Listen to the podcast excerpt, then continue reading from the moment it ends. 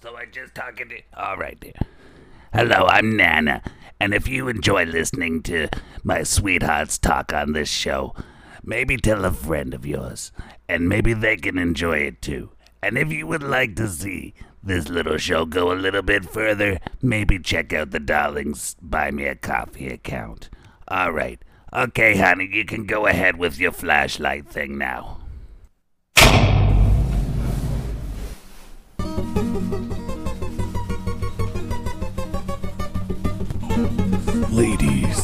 Gentlemen, please take your seats. The spotlight is about to begin.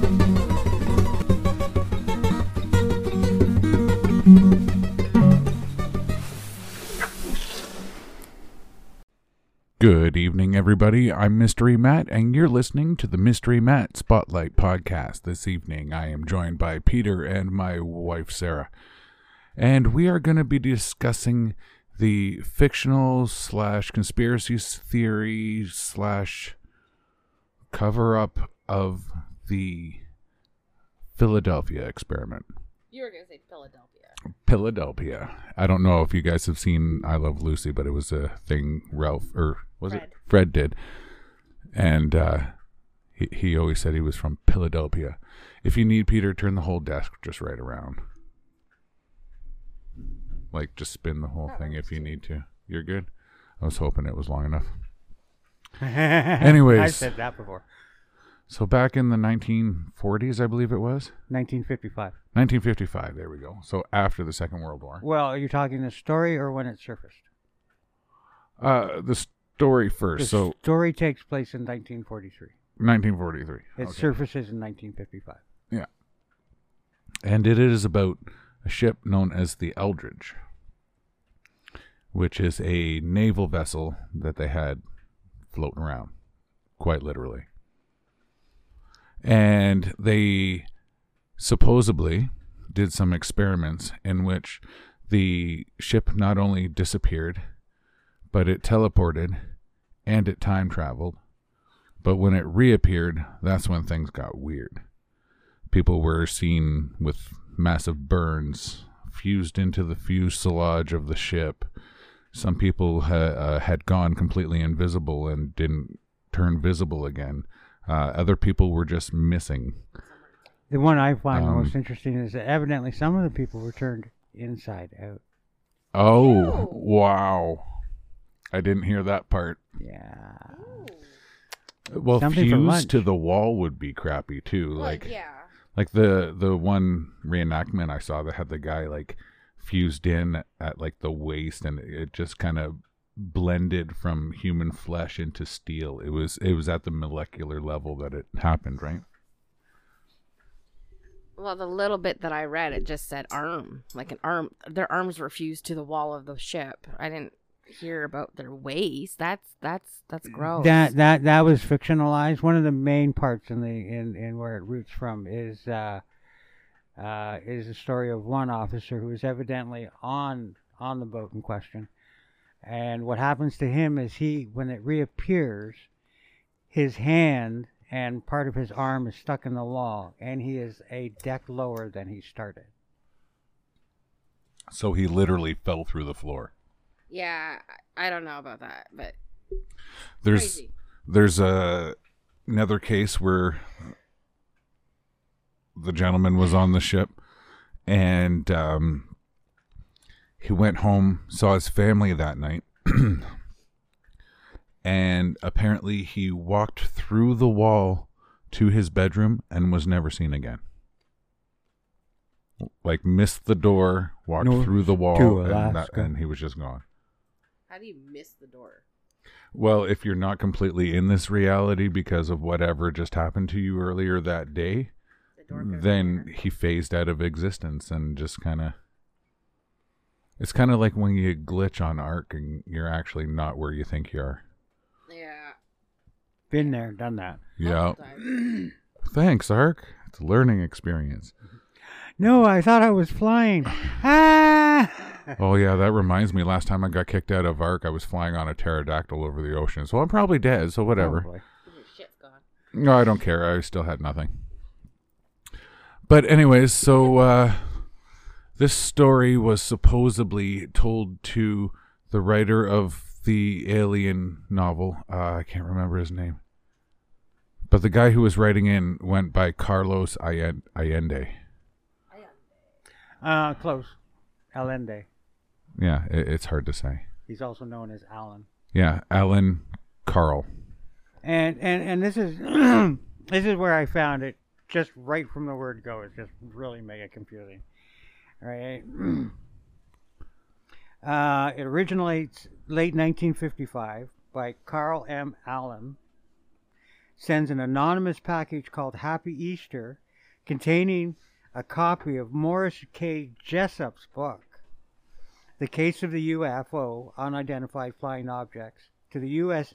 Office of the Naval Research. Okay, and the copy that he sends has a whole bunch of quotes and notations and discussions in the margins as if people have read it. It, And- it, it looks like someone edited it and added new notes to it. well, and from the point of view that they're possibly alien and they're worried about their technology being figured out, right? Um, and at the same time, Alan is sending letters um, to Jessup, to Jessup, who wrote the book. him not to do any of the experiments.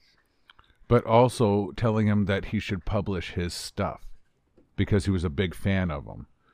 But he pushed it off. He didn't want to write about his stuff. He was just coming off of like his first book did really well, but the next two did really bad and it just kind of his career just kind of fell off.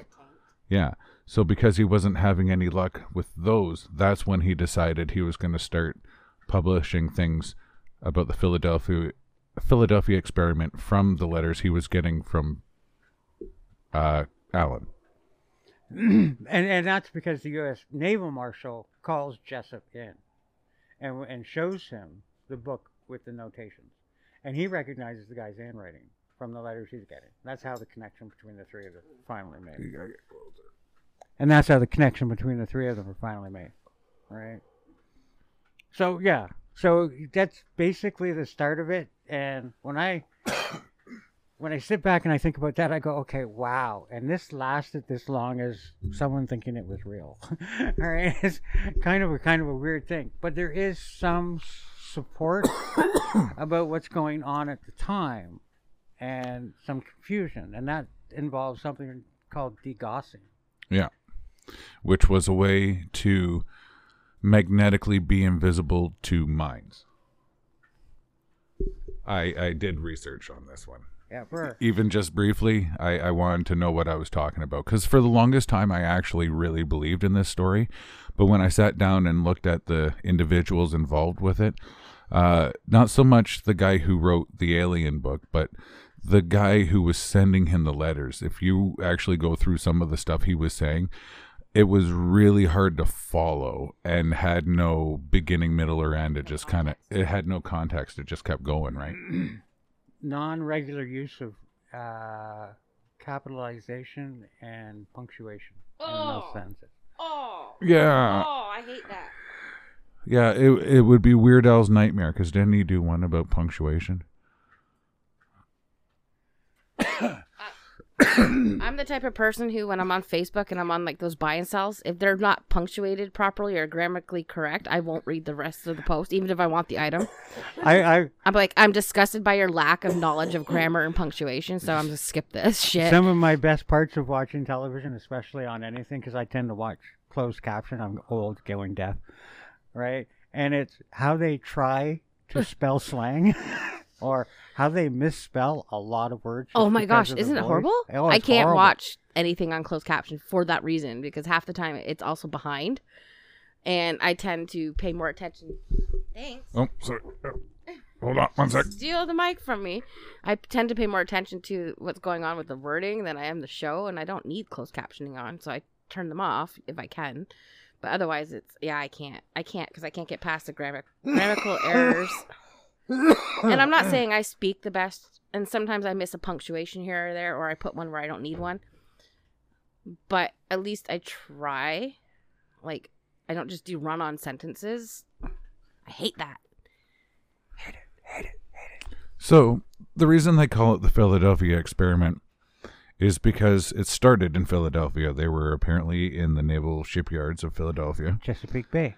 and uh, when they turned on these two um, hypothetical generators, they were, you know, like I said, of the electromagnetic field type. And then a green haze or fog appeared around the ship. I read that.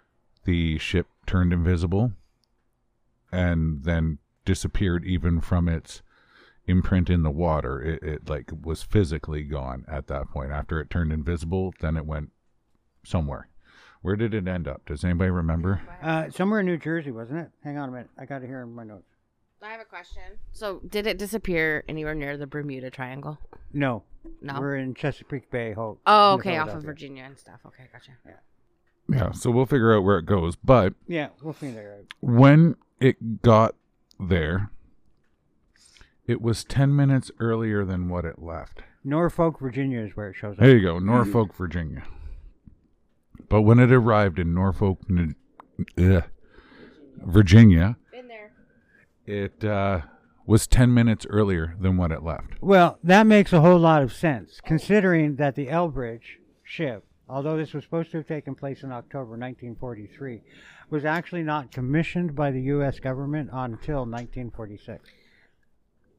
Apparently, though, too, it disappeared from there and reappeared back in Philadelphia. That is correct, after a few minutes.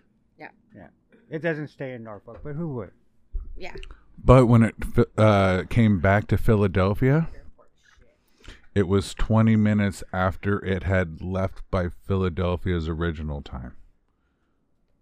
Or So it was, there's a half an hour gap there, essentially. three or three years prior to being commissioned as a ship by the U.S. Naval officer. However, there is a secondary ship, the Engstrom, I believe it is, Yeah, or something like that. was actually going through uh, degaussing in Chesapeake Bay in Philadelphia at that time. Well, so also in the naval yards, it shows that the ship in question that we were talking about, whatever the Eldridge, was actually not in that bay at that time. It wasn't even a ship yet, not for another three years. Yeah. and it's first thing, and yeah, it's got.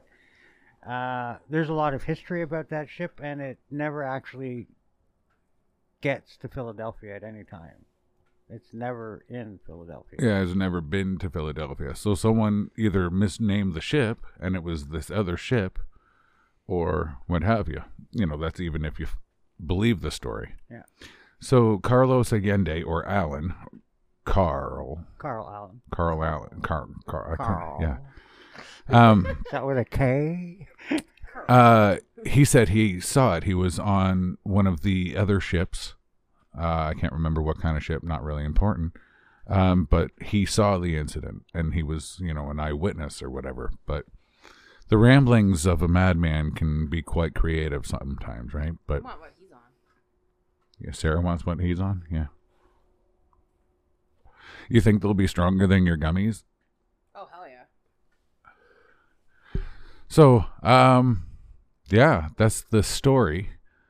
I don't now, now know it where to spreads start from the original there, and the fact that they take these letters to the naval officer, and now, now I couldn't find out why, but the Navy office finds them, and this is where you begin to wonder, right? So these letters and this book, and and if there's any part of conspiracy theory theories that I'm a big contender of, is let's make a conspiracy to get everyone off the track what's really going on, right? Mhm. And that a lot of them are actually birthed by the people that are if they seem to be taunting. And for some reason the naval officer, Navy office produces 127 mimeograph copies of the book with the notations and all of Allen's letters that are spread out across the world. And from there, we now, what happens is like two or three fictional novels are written, right? Um, There's a movie now. the Philadelphia Project is actually accused. I'm, I'm using air quotations for any of those who can't see me. Right. Which is everybody. right? But uh, plagiarism against um, Thin Air, right, which was a book published like a decade earlier, which Yeah. was dealing with the Philadelphia experiment. Um, but at the same time, we have this degaussing going on. And the big problem with the degaussing is that this was a new procedure developed by Canadians, yay, Royal Navy. Um, but um, they're to work with the uh, demagnetizing through electricity the hulls, and you can very big, evidently, in the British Navy. Um, and it was now being translated onto American ships, and very top secret. Yeah. Right. So you end up now with a whole bunch of documents about stuff that was going on, but it's all covered up. Yeah. Right. And when you think about the fact that this is done by electrifying the hull, right? Yeah. You could see that there could have been accidents and people, and it just it whole then Disorientations and yeah, right? hallucinations and This is where we talk about the high EMF that those uh, magnetized um, halls would come in play. Kind of like in high EMF areas where people think they see ghosts, it's basically just hallucinations. Mm, yeah, right. So and there's a whole lot of things. and maybe the guy whose hand was stuck to the hull, it was just because it was magnetized, and so was his hand at the time because they were doing the degaussing. He's tripping out because he doesn't know what's going on. You know, it's a new technology, even right? Or he was on acid. Uh, Well, tis the season, I guess. Well, you know. 43. I don't know if acid was even. in the navy. Is it around by then? I don't know the history, the actual like, Who knows? like you know, I mean, like some of them, like marijuana and peyote Weren't they and all that, You know, they go way back, but like acid is a is. Yeah, one but of weren't they first doing chemical crazier drugs. stuff like Vicodin and The heroin. and heroin and all this other Like kind when of- did when, when did we start mass producing psychedelic drugs? Right, as a At least, as far as I know, 60s as a at as a pharmaceutical product, not as a natural thing. 50s. Oh, I don't know. Well, yeah, and it's supposed to be in the 40s, right? You know what I mean? Maybe. Yeah. Experimental? Government? Who knows? You know, Here, try this. The LSD experiments by the U.S. government. Ah, there's a topic. Yeah. Oh, actually, that, yeah. So, uh, if you do search around, you can find different conspiracy theories about the states. Well, not just the states, but mankind in general, doing uh, teleportation things where they can go from point A to point B instantaneously by jumping through a man-made wormhole, essentially. Well, isn't the Bell product part of that as well? The Bell experiments by the uh, Nazis, The Nazis, the Daglocken. the Glocken. Yeah, that's what it was called. It was. topic on our list? It is a topic on our list. We will probably get to that sometime shortly if we're ki- keeping with Well, the weird but, stuff, but, right? like, the, the the whole thing of kicking around, um, being able. Uh, the key thing about the Philadelphia experiment, whether you see it as a conspiracy or fiction, um, the dimensional travel and time travel have been added to it. Uh, originally, it's invisibility and just invisibility. yeah. right? But it is based upon a you know roughly. I don't even know if Einstein actually uh, explained the theory. I know he termed the theory. Uh, fudge. What was the theory? That it's all based upon is actually an Einsteinian term. Yeah, and they solved it or something, and then that's what, what made everything go Yeah, Dr. Seuss on us. the bigger problem that I have, and, and this is just, even if it failed at that level, and given our paranoia about governments, they would have tried it a second, a third, a fourth time, right? And yet we only have really the one story. There is a second story out there, but it's even more sketchy. Like I didn't even want to bring it up after I looked into it Mm. between me and you talking. Um, and it seems that it's even more just added fiction onto the whole thing. So that's the problem is because they did it. Okay, yeah, they lost a few guys, you know, in certain different ways and all of that, but they not only got a ship to disappear, but they got it to teleport 200 kilometers away or 200 miles away. They're going to try that again. But the thing is, maybe the reason it hasn't come to the surface is because they haven't fucked up so badly, and it hasn't become an obvious thing. They've got it perfected to the point where they can just do it and nobody even notices anymore. Oh yeah. You know we- what I mean? We may not be noticing what it's doing to the surface of the planet, but let's talk about what, like, you know, when we're splitting atoms and ramming atoms on that stupid thing in France, right? Oh well, if what it's doing to the core of the Earth. if, if we're bending space time around the planet, then like stuff's gonna get weird anyway. Yeah, there's a whole. Um, is it Arthur C. Clarke or Larry Niven? But one of them writes a writes a whole novel over the fact of micro wormholes breaking out into the atmosphere above us. I Well- say that- well- I want to say that's Clarke. Quite possibly. I, Clarke was my first guess. Call them both, and then let me know which one says yeah, it was me. Good God, they're both dead, dude. Then we're gonna need the Ouija board from the basement. I was just about to say that. I just I just remember that Colleen's dad Lloyd had a lot of the um, I'm pretty sure Andrew Clark books, and I thought I remember that title or something to do with wormholes. Well, he, he had like a whole bookcase full of these science fiction Um, novels. Arthur and- C. Clarke does write a book Arthur, totally, sorry, uh, both totally based upon micro wormholes, and it's but it's not. It's about the eradication of privacy within the human society because since we can now control them and we can know and we they're so small we can't go through them, but we can send listening and visual devices through them. Privacy ceased to exist because it doesn't matter where you are. Oh, so like social media. Yeah, right. And so, and as it just, it, it- so yeah, people start walking around naked, mm-hmm. right? Or people do the very opposite. And the clothing styles change from either very minimal to high collared old Victorian things that you never have to show anything to use any facility. So, really, but that's, we digress. Arthur C. Clarke, great author. Get out there, read some. You can even get an audiobook of that now. Oh, really? If you're not so good at reading, there's there's audiobooks for everything. No sponsorships because we's broke over here. We just do this for fun.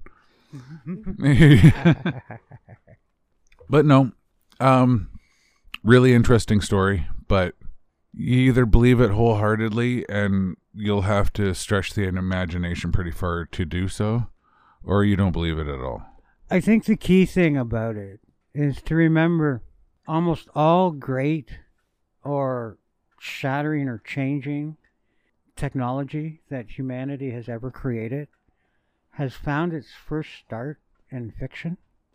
Oh yeah, And it's This- that whole concept, if we can think about it, we're just always, we bend to it until we do it. And from that point of view, time travel, cool, right? Like, yeah. honestly. Um, invisibility, cool. Teleportation, friggin' fantastic. Yeah. Right. How how long's the travel's time? Oh, I don't know, half a second. I was, If teleportation becomes a thing, the airlines are going to hate it. well, it, well, that's the thing. But but again, see, and, and, and see, save the planet in fuel. Oh, for sure. and just to pro- prove my Overnight. point, Larry Niven has an entire book of short stories. They're all short Oh, stories. that's where the and vodka went. where these short stories have as their common theme is teleportation. And the first first first one is the first murder, where the murderer uses teleportation to get to the victim and then has a, an unbreakable ally because he's in a different city, hmm. right? And then the and and it eventually progresses to what happens with teleportation. Think about just today. If there's a fire down the street, your old neighbors go, right? Well, now you've got personal teleports in your house. There's all of a sudden Notre Dame in Paris is on fire. The world shows up as a mob, right? To watch it and just and what shows up with a mob? Thieves, pickpockets, crime. So what does it then? The, and it's just it's just how it totally changes. Both of. Teleportation will definitely change and sh- reshape the landscape of crime and investigation because it'll be harder to investigate crimes if that does happen. Yeah. Because thieves and murderers are gonna be like, oh, wow, like I can do this now, or guys in prison could get out and not even be noticed. Like who knows? yeah.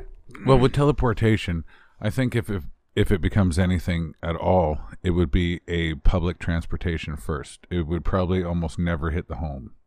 Well, and that's exactly where it starts, right? So your Yeah. first thing, and the first thing what they've got to do is calculate does he have enough time to get from the restaurant and go to the washroom and back, as he would to get out of the restaurant, go to the public teleport booth that's just outside the restaurant, teleport to the murder victim's house, murder, get back, all in time it would take him to apparently go to the washroom. Well, back. if we're already being tracked by every single app on our phone already, yeah, they'll Yeah. know. yeah, They will know. yeah.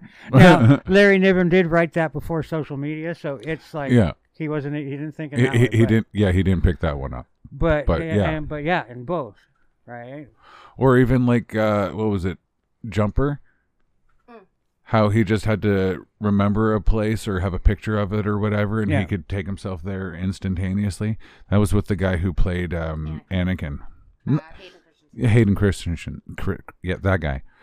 Um, but yeah, good movie. That's movie. a lot of syllables. good movie. It was weird to see him other than Anakin, because like he he was It's weird how that happens with some actors. I, some, Yeah. some act, a- a- actors and actresses. I have dropped sort of the use of actress. like I feel really bad for Hugh Jackman because I'll, I'll watch him in anything. I'm like, oh, that's Wolverine. Like Um, like so many of them and and what's really bad is is um is when i see them in something that i don't like them in and then that carries with me and i won't watch the rest of their movies because that's all the only character i ever see yeah.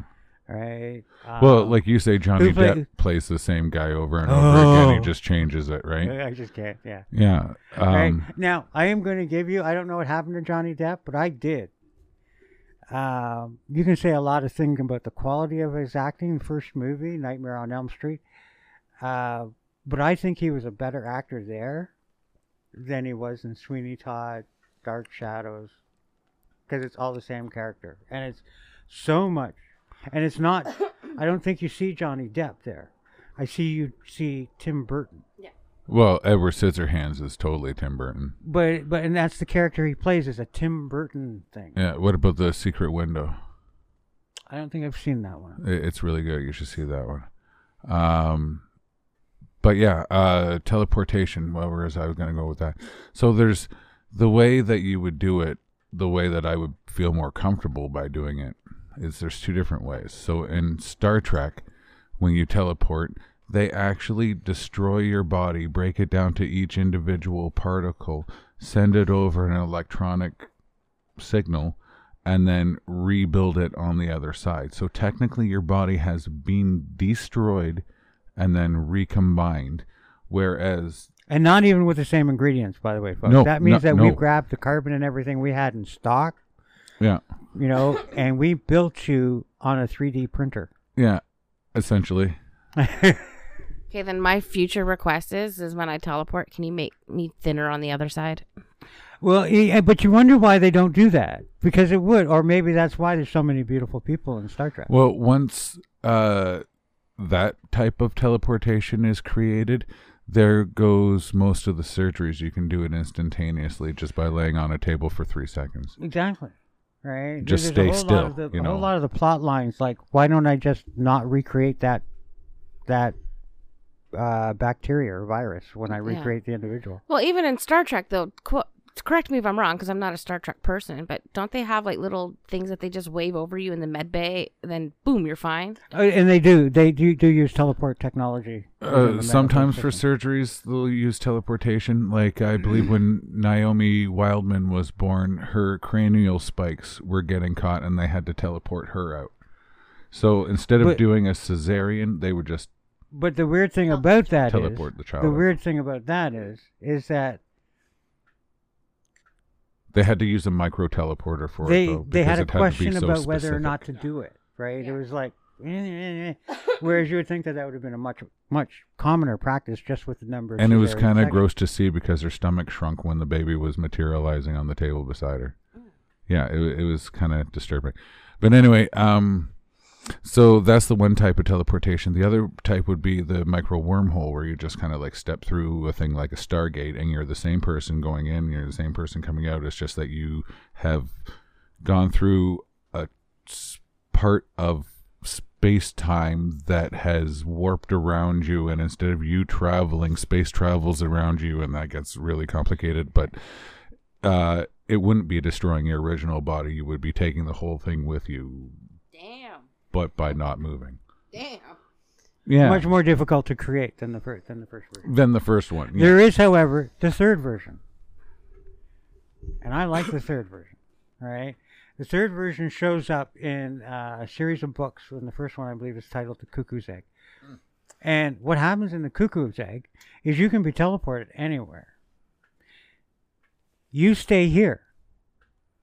They create one of you there, Oh, so they like split you, like split your They atoms split basically you. and copy you. right? So, but from that do I know moment in that? time where you've been split, right?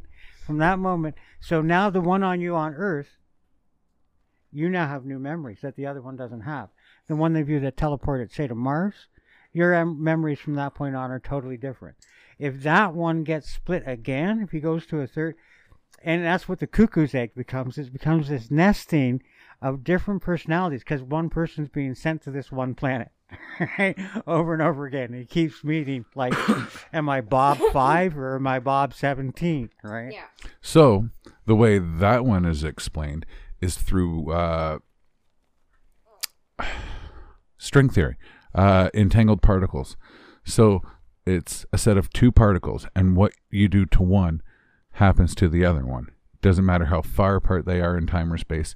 You can have one particle that's entangled with another particle on Mars, and whatever happens to one will happen to the other one.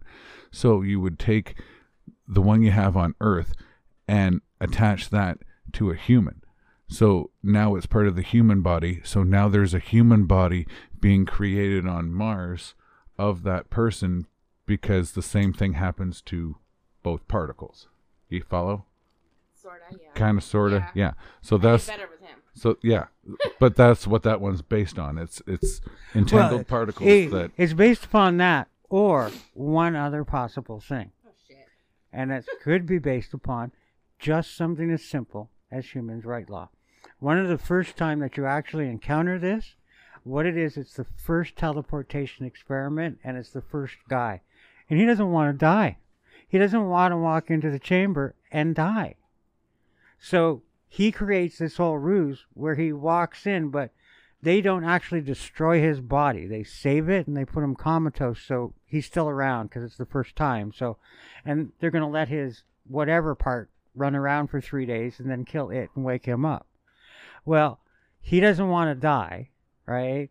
So he ha- gets arranged so that his thing is his corpse is stolen and he's reanimated, and the other one that they've teleported like three days in advance, he doesn't want to die. right? So you end up with the two of them coexisting at the same time in the same place. yeah. It's kind of like cloning. Kind of like cloning, Yeah. right? Because that's the key is that I need to scan you, destroy you, send the recipe, And then Right. rebuilt. and then rebuild. But I can change the order. I can scan you, send the recipe, not destroy you, preserve you until I have a confirmation that you've been successfully recreated, Recreated, on the other end. And that's how those two Yeah. end up running. Because they won't be sending the matter. They'll be t- sending the energy that makes the matter. the recipe. because you have to remember energy, you know, E equals MC squared, right? You know that whole thing. Well, it, but but it's it's it's it- it's funny because they never use it when you're transporting someone, and maybe because we don't want to think about it that way, but they use it in the food processor, which is a teleportation uh, device, uh, yeah. It's a tele. It's a. It's and a. they need to get the recipe to It's the make the particular food from a t- particular race. yeah, the food replicator, the replicators, and the teleportation system is based off of the same technology. So they will destroy somebody, send their pattern to the planet. They get recreated on the planet, but they get recreated from the elements that are on the planet. They all the carbon and oxygen and all the stuff that you were made up of And that's the gets importance of the stored as energy back in the systems and then someone orders a hamburger and is using that energy to make their hamburger out of what you used to be But they do imply that Yeah, they can't make technically. 50 of you from the same energy, from the same recipe. They have to get a unique recipe each time they transport you alive, per thing. Okay, well, I've been thinking about this since we started talking, and now it got really complex. But I have decided that I think I'd rather be invisible. um, invisible with the with the ability to fly. Well, you know what the horrible thing about being invisible, and I and in every single whether it be a movie, book, or whatever that's involved in an invisible person of one sort or another, they all go crazy. I'm already there. and they all go crazy because of lack of human contact because nobody can connect with them. Oh no, I'd be fine with that.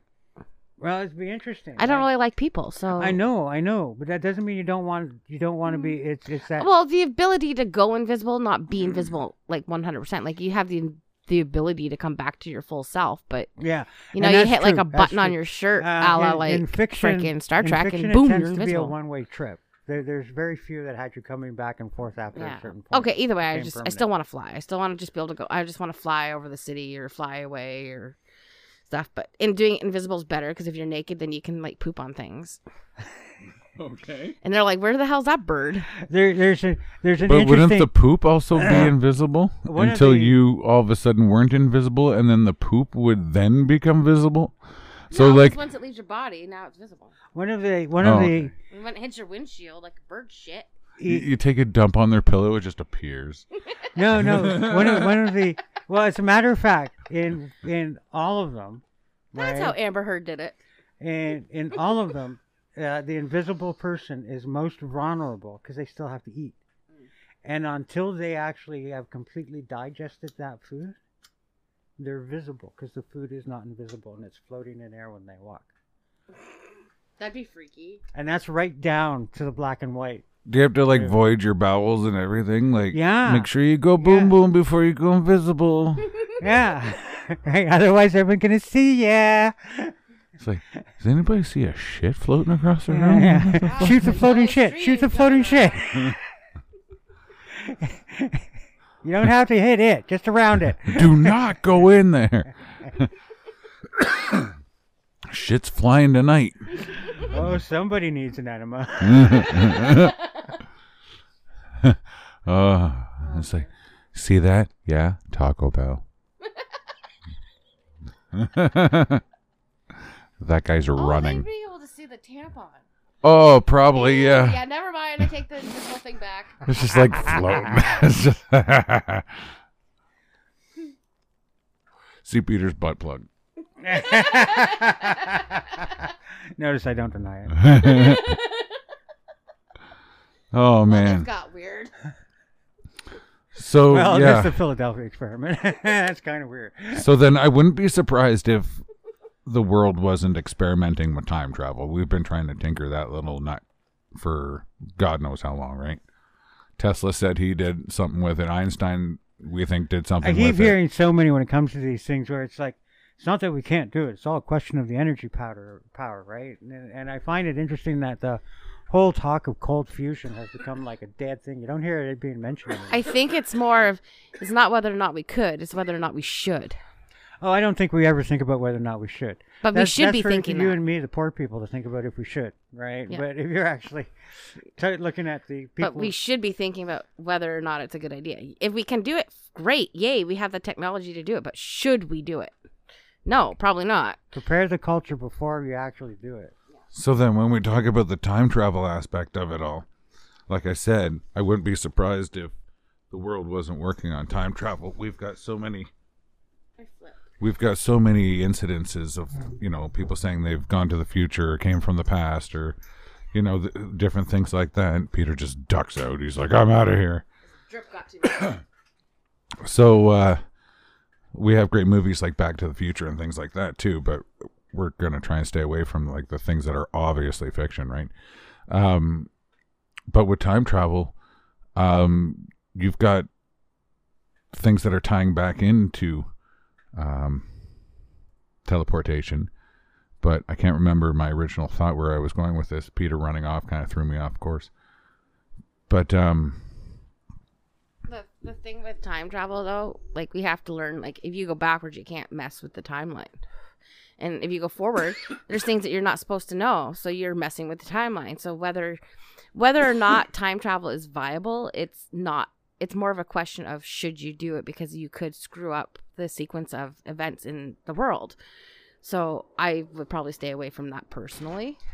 That's what I was going to say. It was uh so we've talked about the Mandela effect before on the podcast. Yeah.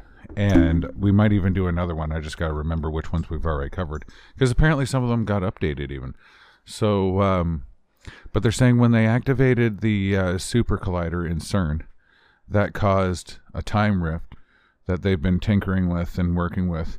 But they say it actually happened earlier with a different particle collider, and that's why they wanted to make a bigger one. I guess they wanted to do more with it.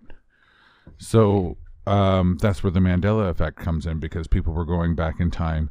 They'd step on that butterfly. They, you Oh, I know, wish I wish I had squished yeah, the fish. they wish they wish they hadn't squished the fish. Yeah, and next thing you know, things get changed. You know, we've we, there. There's a list on the Mandela effect. Just go find it out, and and yeah, check out our podcast. It's hilarious because we even get surprised because I, I wrote down a crap ton of them. But going back to the Philadelphia experiment, experiment, I know that there's so much coverage in terms of like there's movies about it. I even think the X Files did a, an episode Yes, kind of similar. They didn't call it that. I don't even think they called the ship the Eldridge, but it was kind of like they took their own spin on it. Um, and when I was kind of just skimming through this one military article about it tonight, like literally a half an hour before we started recording, um, I was like, "Oh, this sounds familiar," and I e- right away equated it to the the, the one X Files episode. Um, but I think it's just big urban legends. But it's one of those things that, um, bringing it up, if these things are possible, and even back in those days, it could have been possible with technology that nobody was really familiar with. If those things did indeed happen, then they need to have some kind of absolute proof to prove it. And all they have right now is speculation. So, hang on, I, Matt's between my legs. Uh, had to grab a box. So some of the other conspiracy theories and stories I've heard, a guy teleported from Earth to Mars, and he says we've had colonies on Mars since like the 80s or the 60s or something like that. what you've read Slaughterhouse Five? No. No. It's all about time travel and, and it's an interesting uh, it's an interesting novel, even better movie. Um, it's a mind fuck, uh, just because it's he is time. You don't know if he's crazy or if he's really doing it, Yeah. and he lives on another planet. Um, he time travels from World War II to modern day to future existence, and it's well worth the read or the watch. Yeah, and Yeah. Slaughterhouse Five, but but yeah, oh, you got to follow it. It's like So like I'm saying like if it did happen like the l- likelihood is, you know, whatever, but if it did happen and we took it from it was based in 1940s, we take it up to the 1960s. Now we now we have it worked out so we can do it a lot further. We can do it in a laboratory instead of saying doing it on a ship out in the open on something so big, something more controlled. And that's what some of the other stories were about. It was being in a laboratory or in a warehouse behind, you know, whatever.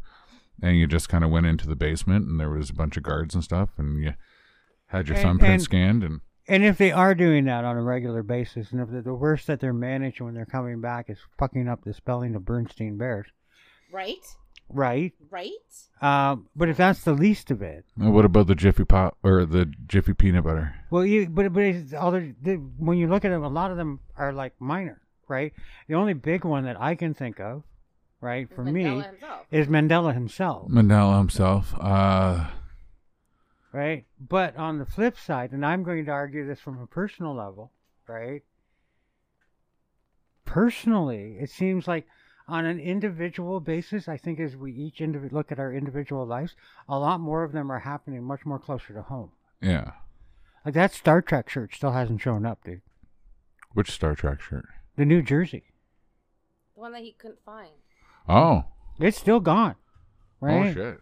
right? You know, just little things that are like, I can tell you that when I moved into the apartment I am, one Uh. of my neighbors lived in the apartment across the hall from me and down. Yeah. He now lives two to, two apartments further down.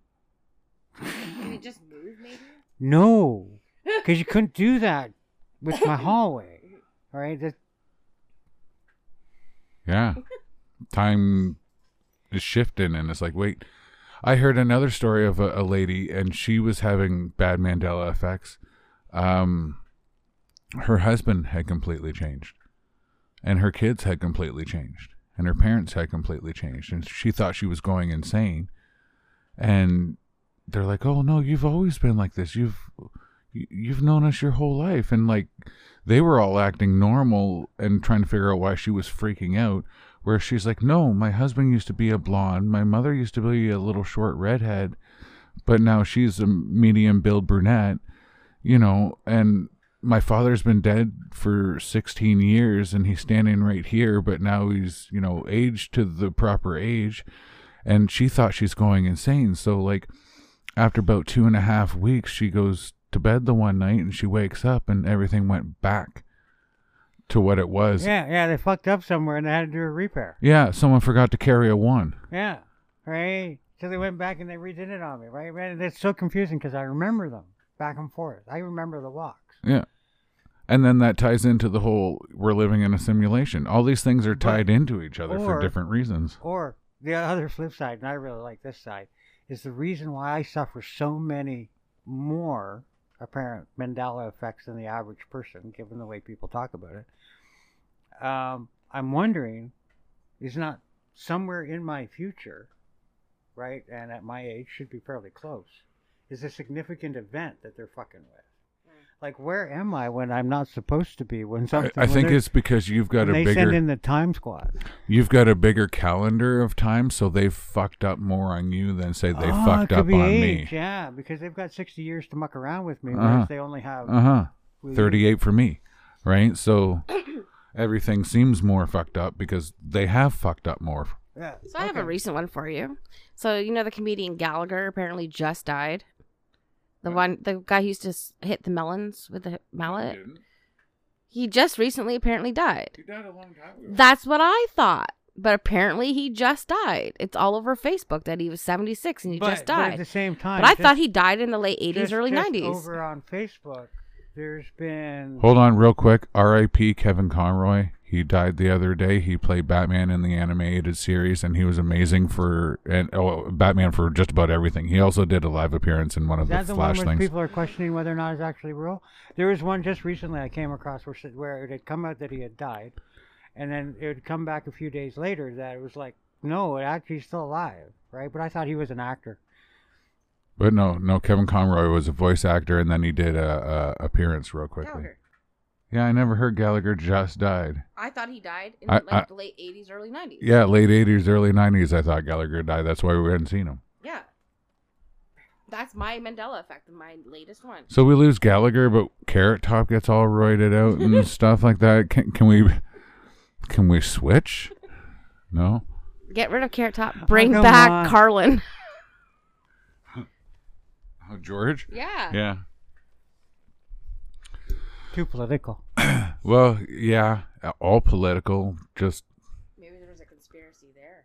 probably, probably that and why they keep arresting poor Tommy Chong.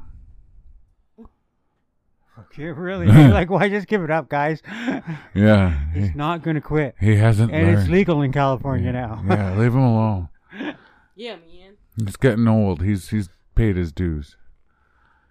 Oh yeah, so we're off topic again. Oh, Why not? on topic for the last like Well, I, I've been trying to tie different aspects back into it. The different things that they've said the ship has done. Well, it's it's it, part of it is because the Philadelphia it just branches into so many. Like it is all about invisibility, teleportation, Time travel. time travel, right? Yeah.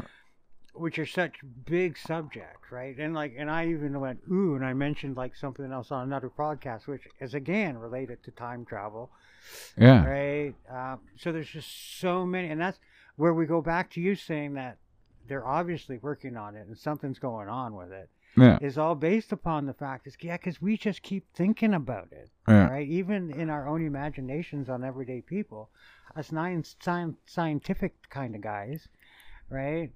We sit back and go, wow, teleportating would be cool, right? Or the myth, because of the shows we watch, Star Trek, Yeah. just keeps all of that so alive. But also, uh, if you tie it into like UFOs, right? first you get a, a few of them, and then it starts being like thousands of people are witnessing these things. They all can't be wrong, just statistically. Well, it's it's it's, it's statistics. I'm not going to throw it at statistics, but I will argue that when I start talking about space travel and faster than light travel, all of a sudden I'm now talking as well about time travel, teleportation, and invisibility. Yeah. Well, as soon as you start getting into the uh, fractions of the speed of light, like they're planning on sending a probe to like Mars or something like, or no, not Mars. I don't know, somewhere far, and they're gonna use some kind of uh, sublight sail or something like that, and it's gonna go twenty five percent the speed of light. Yeah, I heard something recently about it, but I can't And- give you the details. It's essentially they deploy a very thin sail. Is it is it and their then- first attempt at using a solar sail? I, th- I, it's not a solar sail; it's a laser sail. Okay, well, a type of So- sail. so they would deploy this sail out in space and then they would fire a powerful laser at it and push it Yeah, that makes sense. C- um think of think of like a pod with a When- great big the- when's the sail on ray- the back of it and they shoot a laser here and because it uh it's it gets photosensitive. uh, photosensitive. pho- it's photosensitive it gets pushed by the laser and the whole thing reaches the speed of light or well 25% the speed of light because there is the mass problem Let's throw something at you. Say hypothetically, what happened on the Eldridge in the Philadelphia experiment was UFO or alien related. Could we say that it was a failed attempt by the extraterrestrials in trying to test out technology that they were playing around with? So they tested it out on that area, and that's why these weird things and weird phenomena has happened. I would argue that instead it would be, um, because the whole story is based upon the original book of the uh, UFO by the second guy I mentioned, Jessup, and his his and the letters that were written to Jessup are all about his possible theories that he's thinking about, and the notations in the um, in the book uh, are supposedly from aliens, like people who live in outer space. Um, not aliens, but people who it's actually you know that whole thing. They call themselves the gypsies, the wanderers, and they're um, they're discussing the this conversation is that he's getting too close to figuring out their science, and that they want to hold him back. So it's to prevent us from learning it.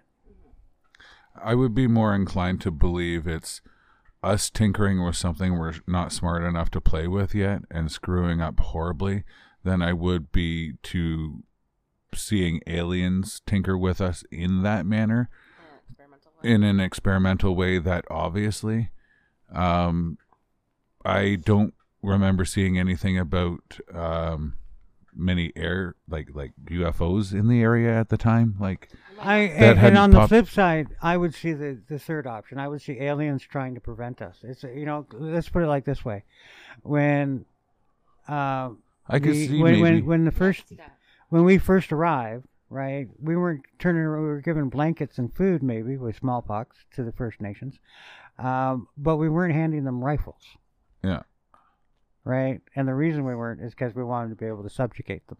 And my first theory when it comes to aliens is one of subjugation, not friendship. I, I have a harder time with the It's friendship. like no, thing. no, we got to keep these guys from hitting like warp and all these different other factors that we long for. Uh, unlimited energy so that we can quit polluting our planet or making radioactive material. but we're non-controlled. We then spread like a virus across space, right? And have create other social political products for the existing races and dominances and power struggles and blah blah blah See- blah. But of course, that's also equating human values to alien values, and it's like, where do you go from there, right? Like, because I I don't know what an alien thinks or how. when you say when you said about the aliens subjugating us and because they don't want us to have the power they want to have power over us i think that might be one of the reasons why i'm so hesitant to believe in extraterrestrials because i don't want to believe that that could be something that would happen um and I, it's weird to put that out there, but I mean, like I've had my own issues this week with things that probably are unlikely to happen. Um, not extraterrestrial related, but human related. Um, my lack in faith in humanity basically really bubbled to the surface the last couple days.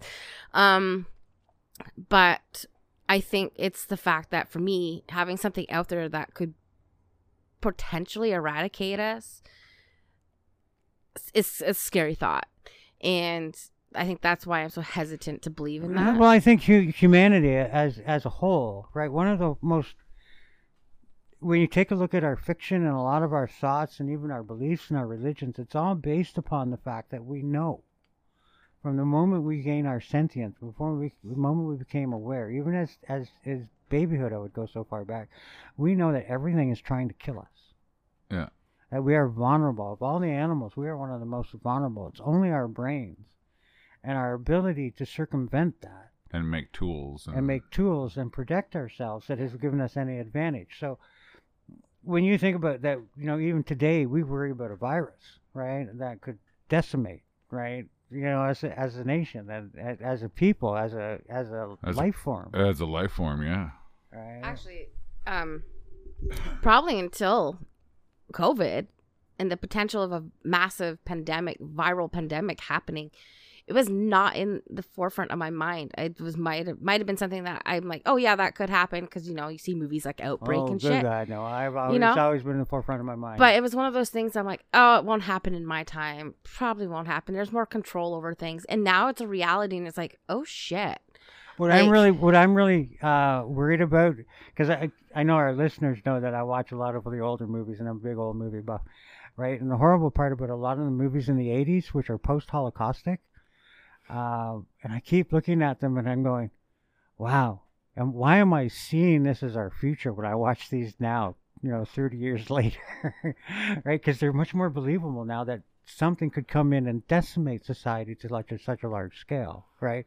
Not zombies. Sorry, sorry, folks. Just not zombies. I'm sorry if I'm dead. I'm staying dead. That's the only sleep I'm Well, getting. you know, I don't want to be spending eternity mowing lawns, man. right? Right. Yeah. Uh, five dollars, please. Yeah, completely. Yeah. So that's good enough, I think. We covered a lot of it. Yeah. Every covered a lot of different stuff. so long. Thanks for the fish. So whether or not the story it, itself is true, that's up for you guys at home. Uh, whether or not some of the factors could be a possibility that we're already tinkering with, that's up to you as well. It's I have to agree because that's where I even even like last podcast I said and the research I said changed my mind. The research I did went made me go, hmm, about the Philadelphia experiment. Except I kept in the back of my head going, well, isn't all this a coincidence, right? It seems so much like someone's setting up a backstory to hide something Yeah. that I actually am still with doubt on the Philadelphia experiment. Yeah. Alrighty. So thanks for listening to us so far. Uh, if you enjoy what you're listening to, check us out on the Facebook fan page. Uh, I think it's called the Mystery Matt fan page. Mystery Matt fan club. Mystery Matt Fan Club. That's what it's called. Wow. We have a Buy Me a Coffee account. I think there's a button there somewhere. Uh, yeah, I have a YouTube channel. Uh, I'm not the mystery Matt that opens boxes and stuff though, so you'll have to look a little deeper. Just look for a yellow Deeper? logo with a guy with a hat on, and that's me. Anyways, you guys have a good one, and uh, don't go disappearing on us.